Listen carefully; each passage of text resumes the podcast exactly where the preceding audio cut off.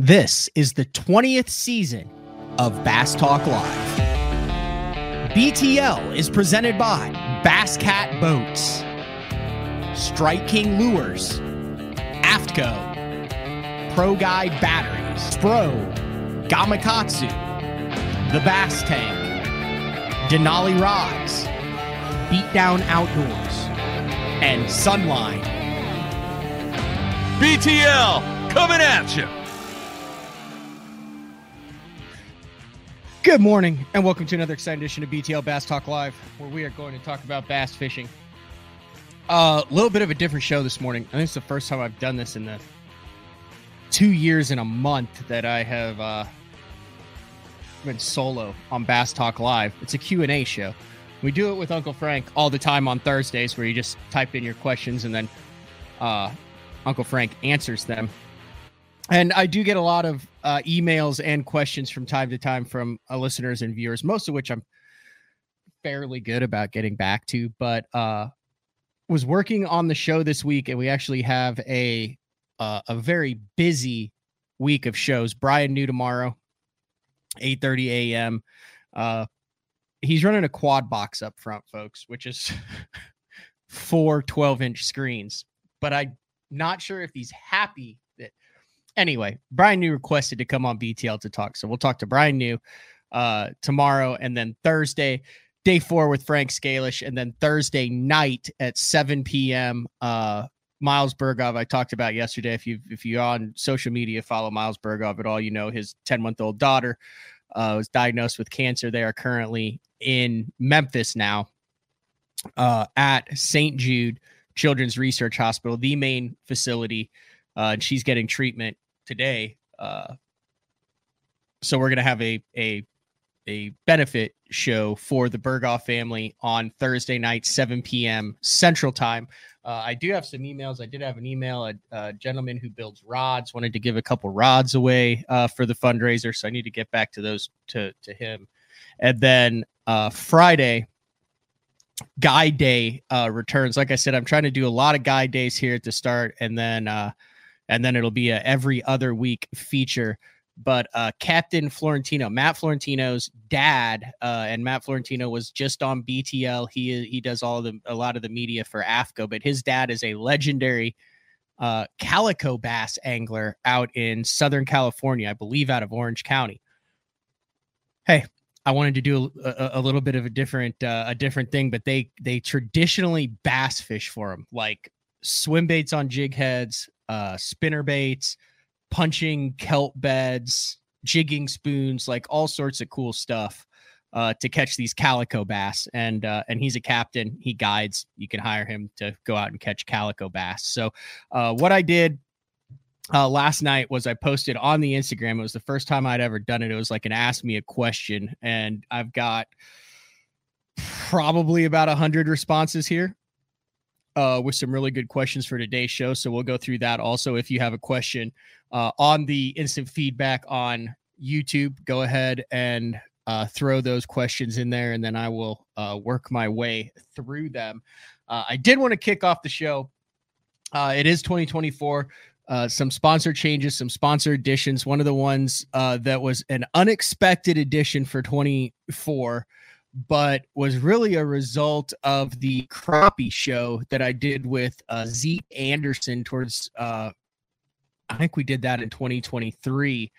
Uh, and there were some of the anglers, uh, quite a few of the anglers that were on the BPT that were running this at Toledo Bend this past week. Now, I did not see any of the Bassmaster Open anglers uh, with them on their boats at Okeechobee. This isn't really a accessory that uh, is beneficial for at all for Okeechobee, but uh, BTL proud to partner with uh, Power Brakes, better boat control, more fish catches, and I am headed up to I think they're in Sapulpa Oklahoma tomorrow to get the power brakes installed. Got a little one minute uh, advertisement. They are new with BTL for 2024, and then uh, and then we can have a discussion about technology. So uh, here's here's basically what uh, what power brakes are. In 2023, we became a household name in the crappie fishing world thanks to Power Brakes the Game Changer. Hey, Bass Fishing World, buckle up, because you're next. It's going to be fun. Welcome to the next evolution of our product line, Power Brakes Sidekick, designed to install right on your shallow water anchors. We are the first and only fishing brake company to offer a breakaway system. Just like with the Game Changer, the Power Brake Sidekick has it as well. And it's not a matter of if you're going to need it, it's when. Power Brakes, the most durable fishing brakes available on the market today. Made right here in the USA with our rock solid two year warranty. Hey, not all fishing brakes are built equally, and you owe it to yourself to find out why ours are different. Power Brake Sidekick. Order yours today at mypowerbrakes.com. You'll be glad you did. So there you go. If you remember when we had uh, Zeke on, he was talking about how everyone in the crappie world had these. They're they're if you're listening on uh, on iTunes, Spotify, any of those platforms, think of uh, trolling motor. Think of trolling motors off of your power poles, but you have basically a power pole stop button up front to where if you are going forward while uh, while in deep water and want to stop, say you see something on your forward facing sonar on your live scope that you want to fish without uh uh without blowing out the area, you hit this, the power brakes, which are on the back of the boat 28 feet away, go stop your boat in place.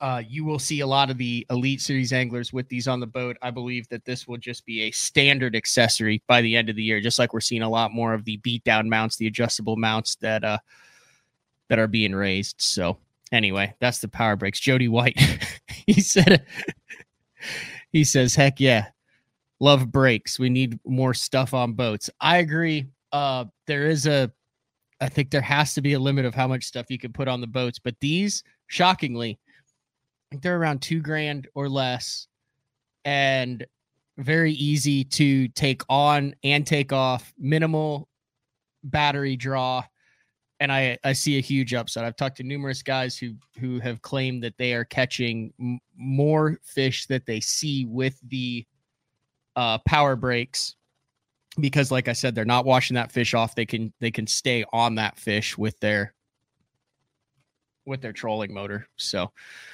uh, all right, let's get to some of the questions, and we will, uh, we'll get through this. Like I said, on my Instagram, which is just at Matt Pangrac, I posted it last night. A lot of good questions came in. Uh, and we'll just start at the top. Uh, with the no info rule, were you allowed to watch the Toyotas on Okeechobee? Uh, allowed to. So a lot of the uh, information when it comes to information rule and what what he's referring to is the fact that the Toyota series took place the week before the Bassmaster Open on Lake Okeechobee. So he basically got a really good idea of what was going to go down and where. Uh, there was no live coverage for that Toyota series event. And also, uh, there's basically just a daily story and some photos. So, not we anything that is was public information, which it was out on the uh, Major League Fishing uh, website, as far as like the daily wrap up stories, uh, photographs, all that. That's public information. The way that I, you know, you can look at it, you can watch it. You can't call up any of the guys who fish at the Toyota series or ask them where they did or find anything that wasn't public information. But yeah, uh, I think that's why a lot of some of the areas had a lot of boats in them was because the the final day of the Toyota series was the first day of practice for the Bassmaster Open. So I think that uh, some of those areas got kind of uh, exposed or or blown out. But like I said, it was a lot of uh, a lot of community stuff there, but a lot of public information. So you had a lot of knowledge. I personally didn't even practice on that Saturday, so I wasn't on the water to see where the Toyota guys were, and then uh, was driving most of the time. But did I did I peek at the uh, Major League Fishing website? Absolutely. Could I tell based on any photo that I saw where they were? No, because I'd never been to Okeechobee. Uh, never fished a tournament on Okeechobee before. So uh, the next one is Bass Pro Shop sponsors both MLF and BASS. What would it take for them to do an all star tournament? uh, that's a really good question. And uh, that is something uh, we've seen Toyota get behind with the uh, TTBC, the Toyota Texas Bass Classic that existed I want to say the mid 2010s uh, up until Bass kind of took it over and turned it into the Toyota uh, Texas Fest, where they brought all three of the organizations with the top 15 anglers together the uh, PAA, the defunct PAA, the defunct F- FLW Tour, and the top uh, 15 of the Bassmaster Elite Series. I would just venture to say uh, that if if Bass Pro Shops could find a way to make that lucrative for Bass Pro Shops, that that would happen. Uh, I think that would have to be a, a, money deal, and it would also have to be where the organizations both agree to it. Right now, the way it stands, uh, I think you would almost have to force those organizations to agree to it. Just as far as the the vibe that I get is they're not in a great position to work together. Uh, but that could change in the future. But yes, Bass Pro Shops is probably one of the few entities that could uh, initiate kind of like a merger tournament between uh, MLF and the Bass, uh, uh MLF and the Bassmaster Elite Series. Uh, what do you think the next big thing will be to try to overtake the popularity of forward facing sonar? man, a lot of forward facing sonar questions in here, and and I'll work through them and try to get uh try to get some other other questions in on forward facing sonar, and then we'll go to the uh, YouTube questions. But this is a tough question to answer because before the forward facing sonar, we had no way of knowing that it would be forward facing sonar. Like I think it's the accessories like power brakes, like uh like perspective mode. I think the thing that's overtaking forward facing sonar are the accessories and the additions to forward facing sonar that we're seeing. That's it. Uh, let's go back to the questions then here on. Yeah, uh, sad news this morning. Woke up Toby Keith, big uh, OU fan. Moore Oklahoma has a big uh, water tower tower on the top of it uh, that says, you know, Moore Oklahoma, home of Toby Keith. He went to a lot of the club hockey games that I played in back in the day at OU. Uh, yeah, also, uh, owner, I think he was a part owner of uh, Lucky Strike Lures. Recently purchased that. So sad day for country music for Oklahoma for everyone. Toby Keith, uh, passing away. All right, this is where you need a. Uh, this is where you need uh, an intern. Drunkwood, yes, I've seen that. What are your thoughts on the new Japanese baits that resembles truck nuts? Hey, they've made the heavy poop and the TRD and all that stuff are the the those heavy dense plastic baits work. So I'm not uh I'm not ruling ruling anything out.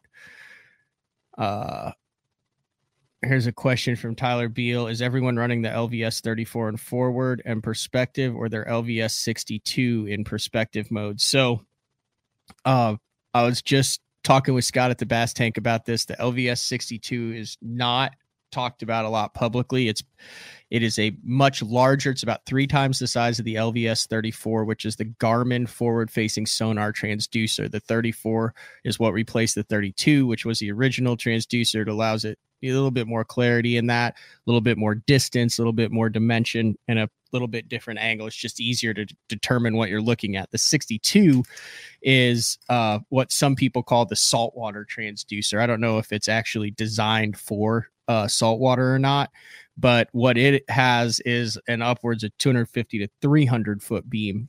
So what we were seeing on uh, Great Lakes and smallmouth fisheries like Thousand Islands and Lake St. Clair last year were anglers who were using the 62 in coordination with the 34. So they were scoping out uh, in in forward originally with the 62 and then high bypassing it while keeping their transducer on that fish until they could pick it up with the 34 and then range it in and catch a fish that way. So instead of having basically uh uh let's say 120 foot radius with the 34 that that's actually you're up to 300 foot radius which is uh 100 yards. 300 feet i believe is 100 yards. So in any direction you turn the trolling motor you can tell if there's a smallmouth within 100 yards. What we're seeing now though is that uh, perspective mode which is what scott martin showed so much of on the live uh, at okeechobee in this past open used in coordination with the forward facing sonar. Now, the 34 in perspective ranges out 40 to 60 foot, really is pretty much the max uh, for that perspective. But you use the 62 in perspective and you can range out really far. So now you've got a pie slice beam that's 60 to 60 degrees that you can pan towards the fish and then you have your forward facing sonar beam to where when you see the fish you can then pan to we see the fish on on perspective or the structure on perspective, then you can pinpoint it with the forward. So, uh, Tyler, I hope that kind of uh, that kind of answers your question as far as how those guys are doing it. And listen, this is not an exact science. You got a bunch of guys that are doing a bunch of different stuff right now. And what I'm interested in is will this continue to evolve or will there be limitations put on it next year? I think uh, my gut reaction, and based on who I've talked to, there will be either a number of transducer limitations, the type you can have. There's going to be something done, uh, at least on the Bassmaster Elite Series in 2025. I think this is the year that we will look back on and say, holy cow, that was the Wild West of electronics and the forward facing sonar. And I think it's going to kind of revert back to something that is more manageable because listen, I have not been a fan. I've I have I have not been a fan of limiting anything in the past. And I am now especially after what I've seen over the past several months, I think it needs to be looked at very heavily. I don't know what the right answer is. If I knew what the right answer was, I would I would definitely say it. But um, at least for for some tournament competition. And listen, I'm sponsored by the Bass Tank, which is an electronics company. Which I mean, heck, if they you could put, there are guys that are running seven 12 inch graphs on their boat this year. Seven. I have seen the picture. I don't think I can share the picture because it was kind of sent just amongst guys. And they've only have three up front, three up front in a in a try box, and then four. It literally looks like a curved cockpit of an aircraft. And that's because they're running six transducers. It's it's interesting to see what they'll end up doing uh, what they'll end up doing on this. All right, James with the good question. He said, uh, "Where can we listen to all the episodes of BTL other than YouTube?" I began listening to Day Four with Uncle Frank. Got to episode sixty-two, but the last hundred BTL episodes were removed. I am working uh, with uh, the the uh, Podomatic and the podcast platforms that I'm on to try to make to get more than just hundred episodes up on that. Uh, I will let you guys know what I'm able to find. Otherwise, you can just go on YouTube. Uh, you can actually download it from uh, YouTube and watch them that way. But um, as far as as far as that, I'm I'm not really sure how to how to do that. I have an email into them. So, all right. Uh, What's the latest on the no forward facing sonar tourney that the dude with the big bucks was trying to put together? All right. I talked to this individual. I can't remember his name. He was talking about it. Uh, Luke Duncan was talking about it on BTL when I had Luke on uh, last month. And he was at the Bassmaster Open. I think it's on Lake Lanier. So it's a spotted bass tournament. And uh, they are running one of these with a uh, with a high end entry fee high end payout, uh, 100% payback, I believe, and no forward facing sonar and no practice on a spotted bass lake. Uh, if any of you guys remember what the name of that one was, let me know. But I think that would be a good, this will be a good uh, litmus test to see if the no forward facing sonar tournaments take off. Along that, there was a question on the Instagram also about if Bass limits or MLF limits or restricts uh, forward facing sonar regulations ahead going into 2025. Do you think that trickles down to the club and regional level? Absolutely. I think uh, I think for the most part, what we have seen, you know, outside of like the off limits and stuff, but the general rules uh, translate down to the local, the club, the regional levels. Obviously, uh, that kind of depends on what organization and what. But I mean, if you're a Bass sanctioned event, if you're an MLF sanctioned event, for the most part, uh, you follow those rules because there are steps to get to that top level. So I think if it is limited at the top, uh, or whatever rules they place at the top will trickle down to uh, the Bass Nation, will trickle down to uh, the regional. Uh, along that line, I did mention the Bass Nation. We're just starting to kick off something very interesting which uh, Hank Weldon worked on really hard, which is a total revamp of the Bass Nation system, the qualifying process.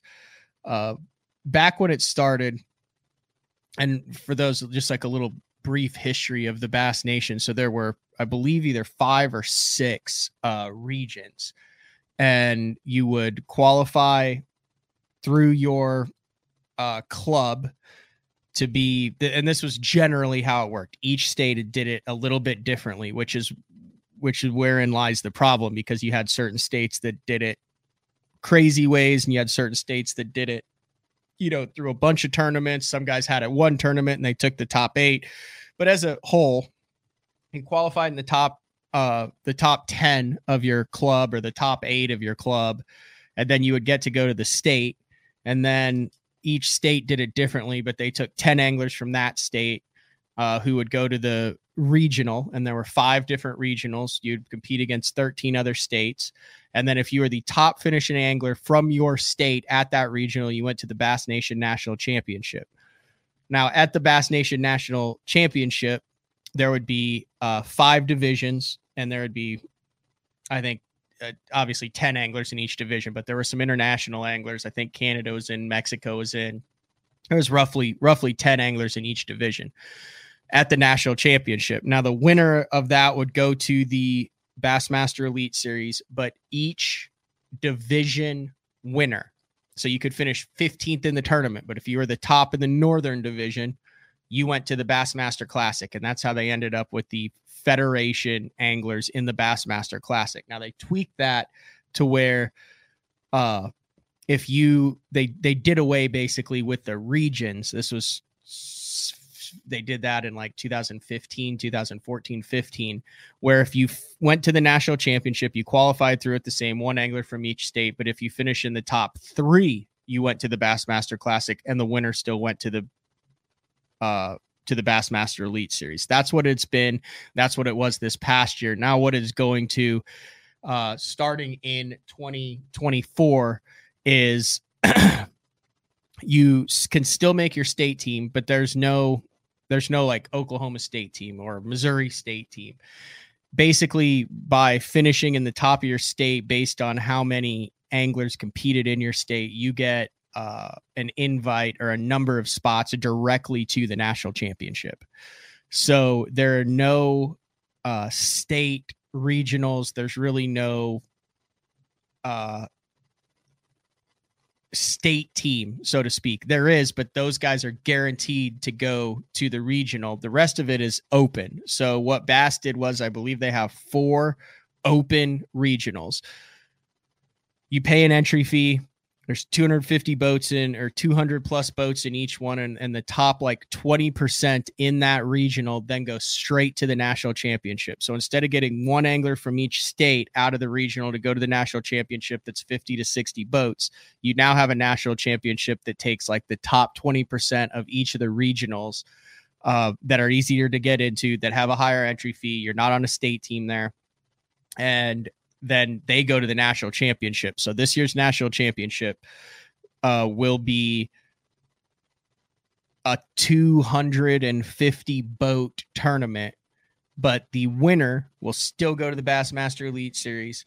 and the top three anglers will still go to the Bassmaster Classic. So more difficult to make the Bassmaster Classic through the Bass Nation, but easier to get to the tournament where you have an opportunity. So that's what they did. They're trying to kind of standardize it, uh, trying to standardize the process and make it more fair for everyone. All right, we're going to take our first break of the show. When we come back, more questions from the listeners, from the viewers. It's BTL on a Tuesday, February 6th. We'll be back right after this. The new Puma STS has been redesigned from the ground up. With the angler, design, function, and performance in mind, nothing on this new offering was compromised, and the only thing carried over from the previous version is the name. Based on the Soft Touch series hull that started with the flagship Jaguar, this new model is nimble and performs incredibly well at all speeds with either a 250 or 300 horsepower engine. Featuring a new 96 inch wide body footprint, this hull measures out at 20 foot 7 inches in length. Industry leading design coupled with tournament winning performance. The Puma STS from Basscat. Feel the rush.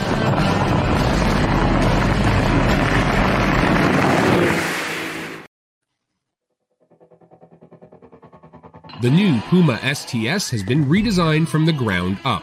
With the angler, design, function, and performance in mind, nothing on this new offering was compromised, and the only thing carried over from the previous version is the name. Based on the Soft Touch series hull that started with the flagship Jaguar, this new model is nimble and performs incredibly well at all speeds with either a 250 or 300 horsepower engine. Featuring a new 96 inch wide body footprint, this hull measures out at 20 foot 7 inches in length. Industry leading design coupled with tournament winning performance. The Puma STS from Basscat. Feel the rush.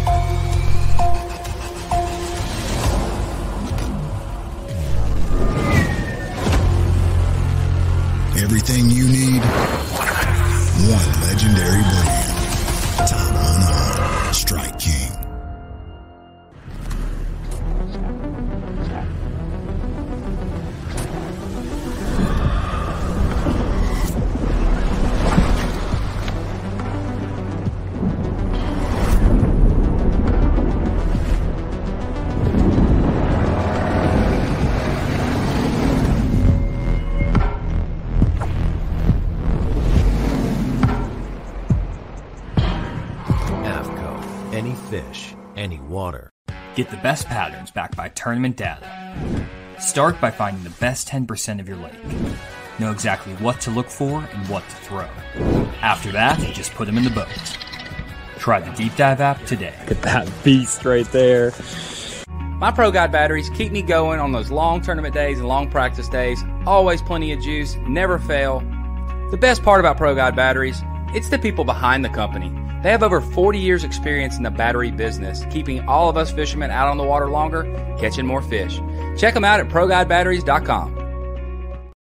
Uh, welcome back, BTL, on a Tuesday Q and A session. Uh, getting caught up on what's going on here.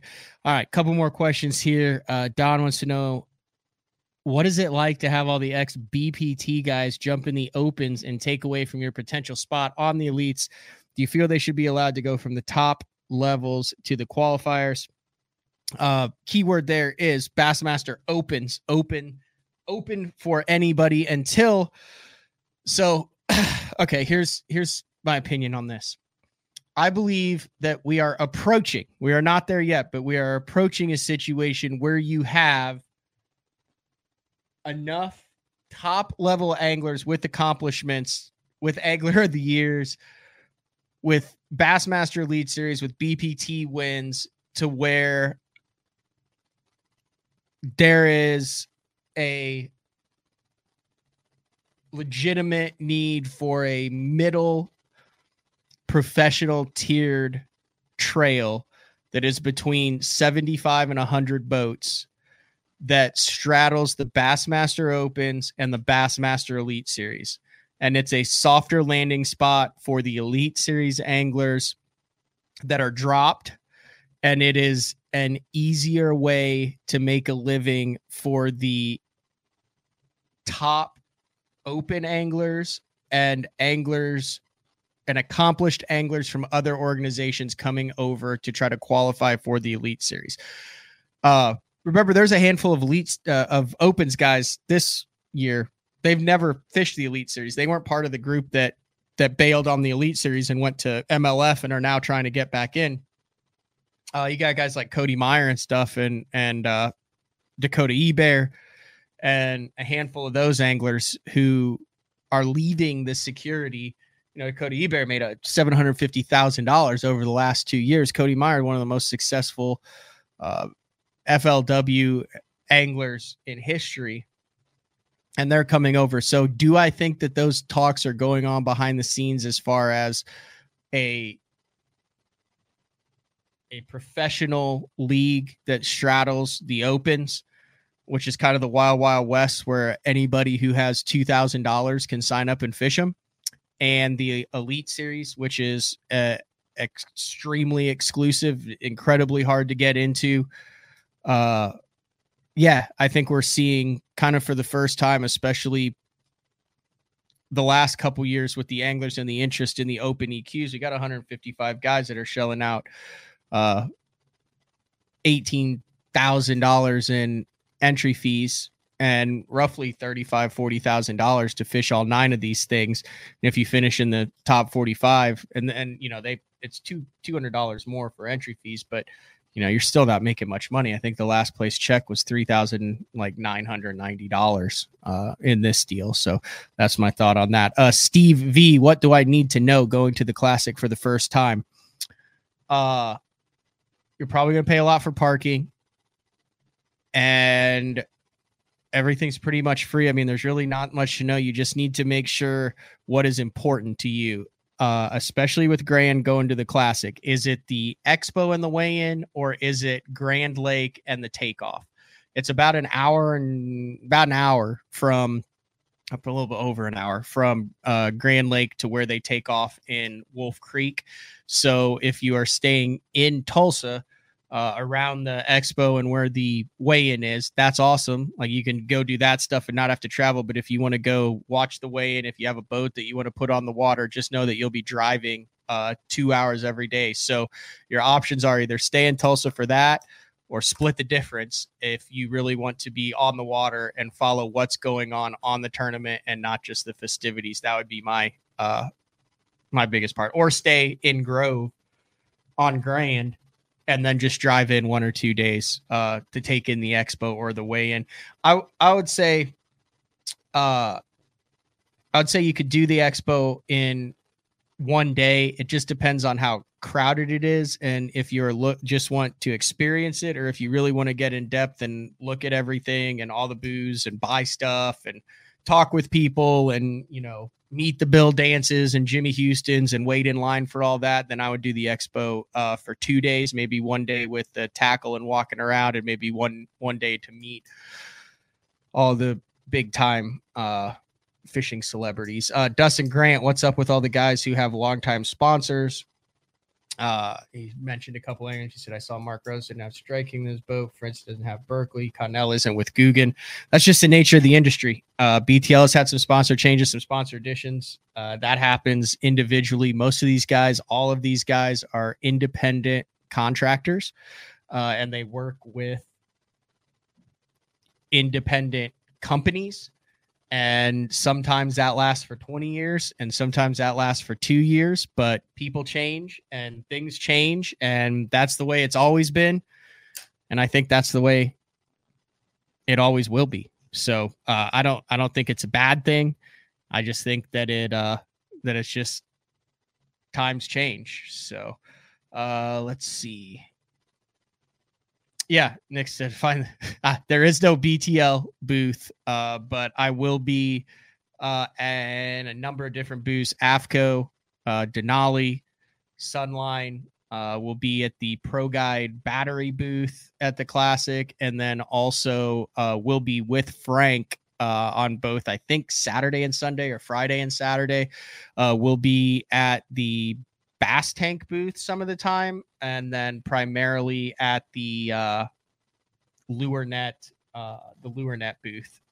So Frank is bringing, uh, and Lure Net is bringing Pradco is bringing a hundred of the color number sevens right there uh, to give away and to have Frank Scalish sign. So that might be something that you want to uh, that you want to get there early for. Yes, and Rich Lindgren, uh, while he doesn't like a top on his hats, he does like comfortable shoes.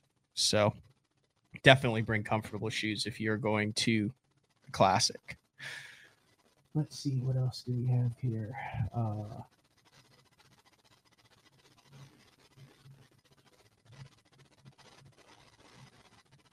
Scott says hard enough to get money now, especially with the decreased viewers.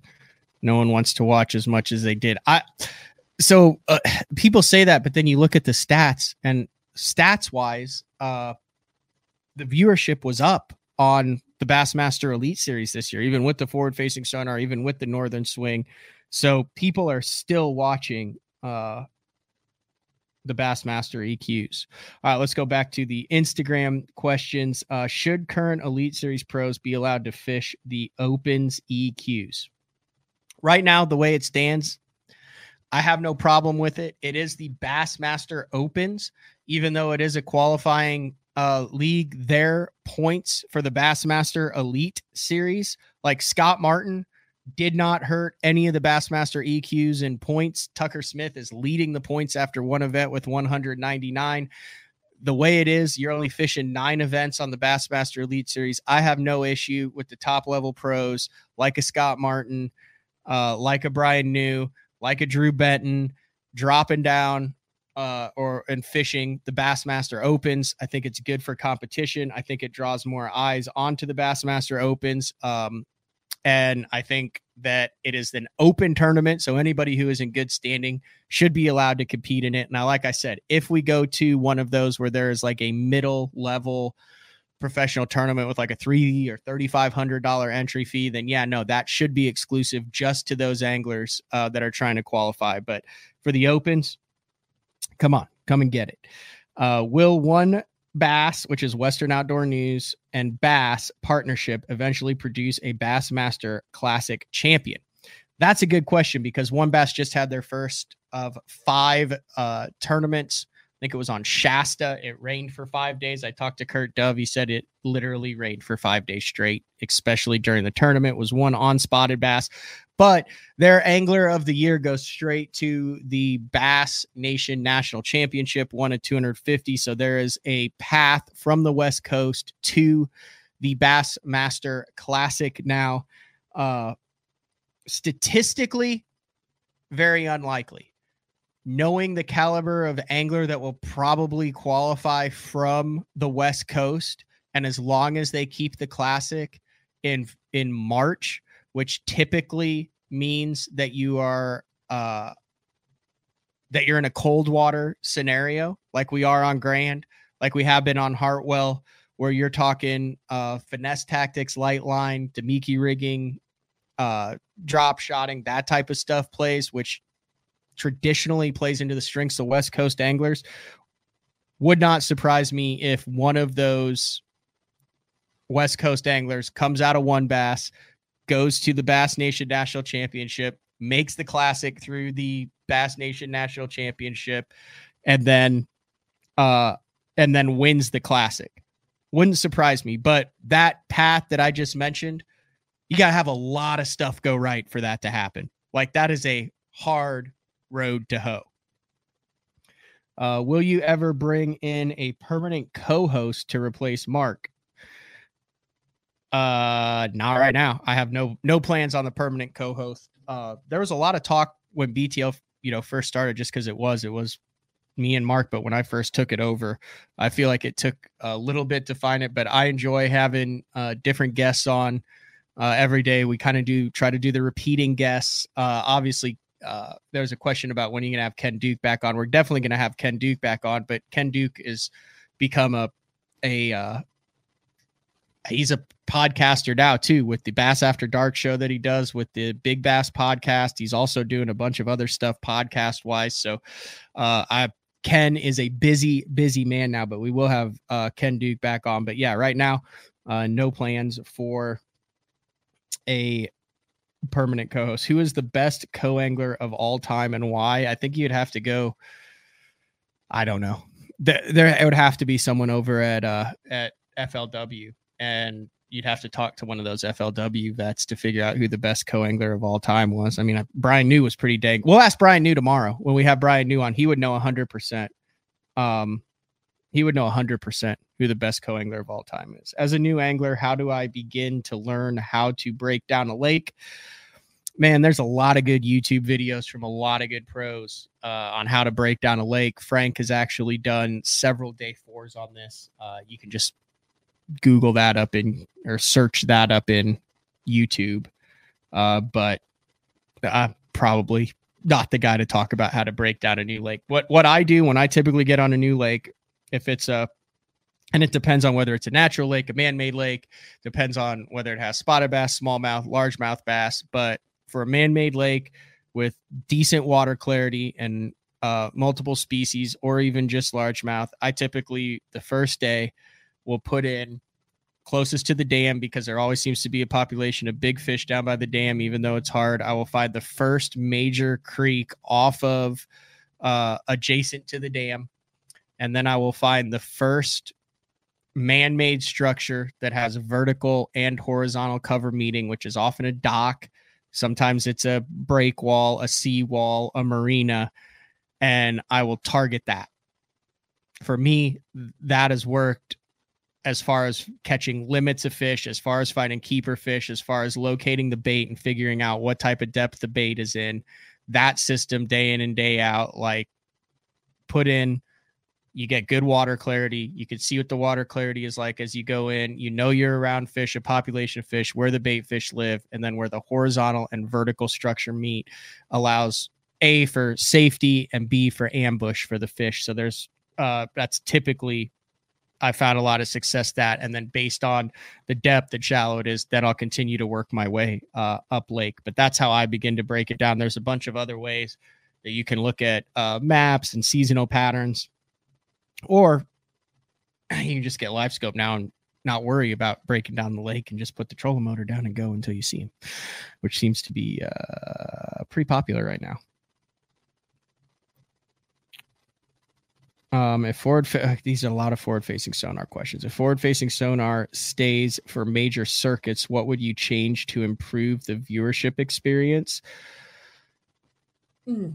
That's a that's a tough question. Uh, definitely viewing. I think the NPFL is doing this really well. Uh, definitely viewing the screen uh, with the angler, but I think I don't know. That's a tough question because I I I also understand you don't want to see a guy looking there sitting down. Maybe a uh, maybe a, a graph cam where it's actually looking up. So every time the guy looks down, he knows that he knows that he's getting that angle of camera looking up. I don't know. That's a that's a tough question right there. Um, what is the minimum amount of money you need to have saved to jump into the opens? That also depends on where you live uh, across the country. We had Julius Mazie on guide day. You know, he was trying to do it from Arizona. He's on the road for weeks and weeks at a time because he's 30 hours away from it. If you live in a, a central hub like in Alabama, I would even say Oklahoma, although we have to go out to South Carolina twice and Florida once this year. Uh, I I give it about uh four about four to forty five hundred dollars per tournament with the new $2,000 entry fee.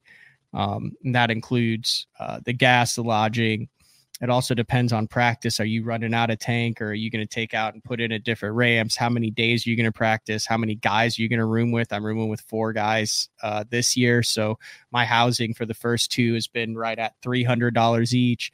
It cost me uh, $600 to and from uh, in gas. I spent roughly a, a, quarter tank of gas each day of practice at Florida, but that'll change on Ouachita because I'm moving. Uh, we all shared food, so we had zero outside food expenses. It was just like uh, Sam's and Costco stuff. And then I bought a case of water and I stopped at Buc-ee's and bought snacks. I was about, uh, I was at, for Florida, I was, uh, I was right about 4,500 to 5,000 in. Now, Ouachita will be about a thousand dollars less because it's only four and a half hours from the house. So I would say, uh, at minimum, you know, if you're, you're willing to do bare bones, stay with a bunch of guys, eh, sleep in your truck, not run a ton of gas, I would say, uh, and you're in a central location, I'd say thirty thousand dollars minimum, minimum, and that's like, and that's kind of not not having any of the uh, any of the creature comforts. Uh, do the opens conduct polygraphs? Absolutely, yes. Hank uh, said that they conducted polygraphs last year. Uh, they talk about uh, the polygraphs that they conduct in the open EQs uh, and how many were administered and what went on in the uh, weekly emails. He said there will be more polygraphing this year, more random polygraphing this year for the open anglers, which I think is a good thing. Uh, so yes, the opens are definitely, uh, definitely polygraphed into, uh, definitely polygraphed. All right, let's go back to this one. here's an idea from Pete. He said, since each angler has a uh, GoPro going, you should be able to click on your favorite angler and watch him live and then be able to switch whatever you want. I agree. They actually tried this uh, a number of years ago on the Elite Series to where you could kind of pick which angler was live streaming. Uh, at the time, they just didn't have like a good enough signal. But you've seen what Major League Fishing has done with the power pack on the back of their boat that kind of bands all of the Wi Fi signals together. So it would be interesting uh, it would be interesting to do that. Here's a question. Bobby said, You would think Marty would show up on a podcast, obviously talking about uh, Marty Stone. Listen, I reached out to Marty Stone. Marty Stone has been a longtime supporter of uh, BTL. He actually did a, a uh, in the house, which was a crib style deal with Mark Jeffries back in the day. They're good friends. Marty has always been uh, extremely uh, kind and gone out of his way uh, with me when I heard that he was no longer with MLF, I reached out. Marty said at that time he was not uh, not interested in doing any podcast, but said he would reach out and let me know if that time came uh, that he would jump on BTL. So just kind of respecting that for Marty Stone. I, I did think that was an odd deal after so many years uh, with the organization. I thought he did a really good job also uh, in the MLF uh, commentator. Listen, that is not an easy job. Uh, not an easy job to do at all. So, all right, let me get a, another group of questions together. We're gonna take our final break of the show. Uh, when we come back, we'll wrap up this Q and A session of BTL. All right, BTL on a Tuesday. We'll be back right after this. The Spro Little John crankbait has been around for almost 15 years, and it is one of my go-to crankbaits whenever I need a fish in the boat, so you can never have enough new colors. That's why Spro is coming out with a handful of new colors, including Pearl Shad, which has this bleached out white look, but it's got this pearlescent, really, really pretty. We've got Copper Shad, which looks amazing in the water. It's got that purple flake on the back, really, really pops in the water. And then if you want some real pop, we've got sparkle shad, nothing but sparkles all over this thing. And then last but not least, we've got the matte sexy shad, just a really different looking color for a crankbait. So you want to give them a little different look. That matte sexy shad is definitely the one to go with. All these colors are available in the original Little John and the MD. Having confidence in your tackle while on the water is one of the main things to success in my opinion. In the last couple years with Denali, I've had just that. from anything from spinning rods, casting rods, tungsten products, even now to casting and spinning reels. I have the confidence to go out there and get the job done and know that all my equipment is going to handle it and do it just the way I want it. The thing about Denali is you've got great quality products at a great price point, so make sure you check them out. Have you considered purchasing new electronics for your rig? The type of mounts you choose to protect your investment should be part of the decision making process. No matter if you prefer one, two, or three graphs up front, Beatdown Outdoors has a solution for you. Adjustable, versatile, rigid, and made in the USA. What's your ultimate electronics setup? Check out the full selection of Beatdown Outdoors products by visiting beatdownoutdoors.com. All right, welcome back. Final segment here of BTL on a Tuesday. Rest of the week, Brian New tomorrow. Frank Scalish on Thursday. Special edition Miles Burghoff and Burghoff Family Fundraiser, 7 p.m. Thursday night Central Time, and then Friday Guide Day, and then we're headed to uh, Lake Ouachita for the second Bassmaster Open EQ of uh, 2024. All right, let's get back to a couple more uh, questions. He says here with BTL being our favorite podcast, what podcast do you enjoy listening to? Uh, this is a good one. I do not listen to very many podcasts at all. Uh, I will listen to any of the big podcasts if there's something crazy. Listen, it's no secret that controversy gets clicks, and I try. Uh, I try to mix current events on BTL and stay away from the controversy while letting the guest tell their story and then letting you guys and the listeners determine what you think about that. Um, I I will listen to some Mercer. I'll listen to some Luke Duncan, and I'll listen to some of uh, Zal Dangerous, uh, the Bilge podcast. I also will sprinkle in some of the smaller podcasts. There's there's a lot of uh, a lot of really good quality fishing content out there, uh, and I'll find myself uh, listening to. And I'm not even going to start naming all of them because I know I'm going to leave some of them out. But as a whole, like on on the way to Florida, I listen to two podcasts. The rest is music and talking on the phone. Uh, so not a huge uh, podcast guy myself. Uh, I you know, obviously listen to the uh, Joe Rogan every now and then, uh, things like that. Oh, Bass, uh, yeah, I'll listen to a little bit of the uh, uh, Bass After Dark. Uh, like I said, there's a bunch of stuff.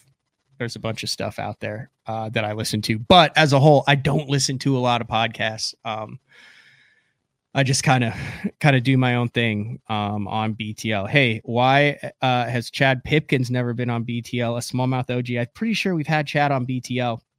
He'll definitely get uh, Chad on BTL again, especially uh, as we get uh, closer to that Elite Series season. Should the Opens move to a 150 or 100 boat cap? Listen, I think if that happens, you're talking about an entirely different tour that is in between, like I talked about before, that is in between the Elite Series and the Bassmaster Opens. I think that would be and uh, that would be awesome for that to happen. It just is a matter of financial sense. Right now, Bass uh, is filling the fields in the opens and guaranteeing that 150 guys are signed up for $20,000 to fish all nine. They've got TV coverage, uh, nine days on FS1. So things are rolling. Uh, can you explain your Damiki rig setup in detail? My standard Damiki rig setup, and I I fish on uh, table rock a lot, and I've caught them around here. I'm not a Damiki rig wizard by any means. I'm proficient with it. I have confidence in it. But you watch what uh, like a Drew Gill or Jacob Wheeler, what uh, Michael Neal, what some of these guys are doing with the Damiki is really impressive. Um, mine is pretty basic. I'll go uh, seven pound test sunline shooter on the leader, uh, 10 pound uh, SX1 braid. Now I'm I'm working with a number of different braids right now. I actually talked to Justin McClellan. There's like three different uh sunline braids. There's a Overwatch that is metered kind of metered braid that makes it easier to see. Uh, and then there's also some sinking braid that I'm going to work with at Ouachita. But then I go anywhere from I would say my standard would be a uh, either a quarter or three eighths ounce, and I use the Pro Swimmer head uh, from big bite, and then I just like take one of the it's got like two metal prongs on it, and I break one of those off because it tends to tear the plastic up, and then just a uh, four inch shad style bait. And if I want to, I, I mean, I actually really like the actual Damiki, uh, the Damiki shad that they use. And then most of the time when I'm catching them on it, I'm I'm pitching pitching the bait out to it. Uh, I'm not very confident and haven't had a lot of success with like the strolling or the moping like uh, like Gussie does.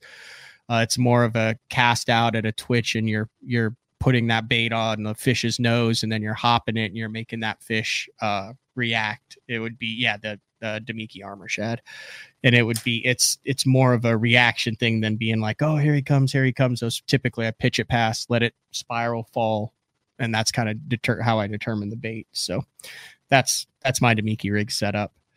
Um, all right, a couple more questions here, and then we will uh, wrap things up. Has the barrier to entry for bass fishing gotten too expensive? I think it, I don't think that the barrier to the entry of bass fishing has gotten too expensive. I think that uh the perception of what you need to compete at a high level has gotten too expensive. I think there's a perception that you can't compete without the technology. Uh, John Cox has proven that that is 100% not true. But fishing is such a mental game, and there's so much in between the, the ears when it comes to success that I think to compete at a high level, there's a lot of guys who think that they have to have certain stuff. I'm not saying it doesn't make it easier, but I'm not saying you can't do it without it. But I think the entry to bass fishing at the highest level has become incredibly expensive. Now, has it become too expensive? That depends on who you ask. And also, if you get into any other sport, especially when you start having sponsorship, especially when you start talking with big dollars, uh, yeah, like it's expensive as hell to get into NASCAR and uh, racing engines cost a lot of money. And if you want to get into competitive sailing or anything else like that, the higher you get, the more expensive it's going to be uh, to compete. So, uh, do you use smaller baits when fishing pressured areas and fish? Uh, I'm a big believer in downsizing baits. I downsize a lot more than I uh, upsize. There's some guys who go swim baits. There's some guys who go down. Like I remember on Neely Henry, I caught him really good on a 0.5 instead of I just downsized my crankbait. But uh, yeah, I I mean I'll go if it's if I'm not getting bit on a six inch worm, I'll go down to a four and a half inch worm. So yeah, I'm I'm more apt to downsize uh, in pressured areas. Now in Florida, which was the absolute most pressured, I stuck with just normal stuff because everyone around me was blasting them. So, uh, will uh, these are some of the good ones. Will MLF and Bass ever have a merger similar to what's happening in golf? I think so. I think it's inevitable. I don't think uh, I, and I'm not saying whether that's good or bad for the sport. Actually, I think competition is good for the sport. There's so much good that has happened in professional bass fishing since 2018 with the introduction of Major League Fishing and specifically the Bass Pro Tour.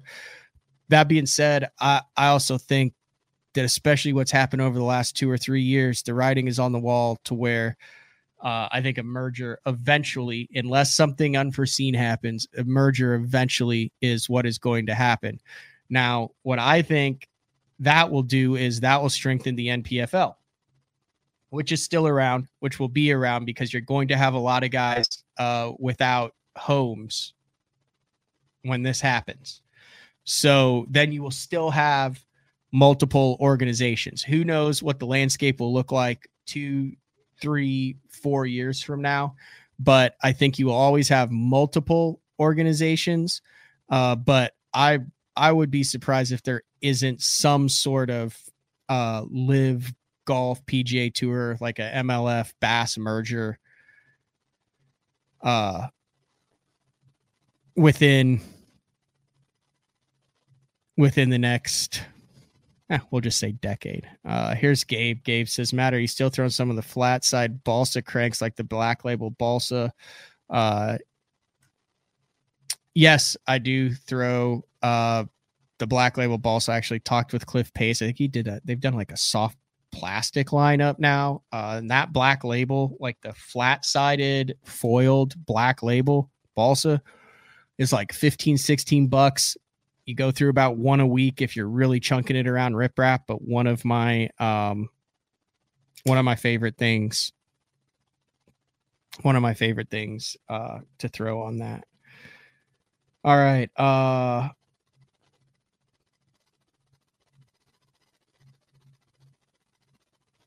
most under that's a good one. Uh, most underrated snack from Buc-ee's as I'm wearing my you're using my uh my Buc-ee's uh mug right here. Obviously Buc-ee's has uh a lot of brisket, uh a lot of beef jerky.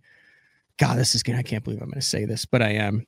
So they have a uh, they have a jumbo sausage at Buc-ee's, and it is a sausage on a stick, and it is wrapped in a tortilla, and then they wrap that in Saran wrap, and then they stick it in their uh, brisket section, and you'll see it. It looks like a well, it looks like what it is, which is a sausage on a stick wrapped in a tortilla.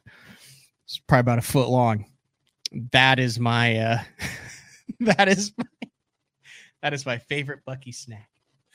Uh I also like uh the other thing from Buc-ee's that you guys need to get if you ever go to Buc-ee's is the uh wax melts go into like the home decor section and they ma- they have like really really good wax melts so if you're into that all right we are an hour into today's show and i think we're going to uh we're going to end it on the old Buc-ee's question. So thank you for sending them in. If you guys like that, let me know. Uh, like I said, I did it on my Instagram uh, where I just uh, just said, "Hey, ask me a question," and then I took some questions from the comments as well.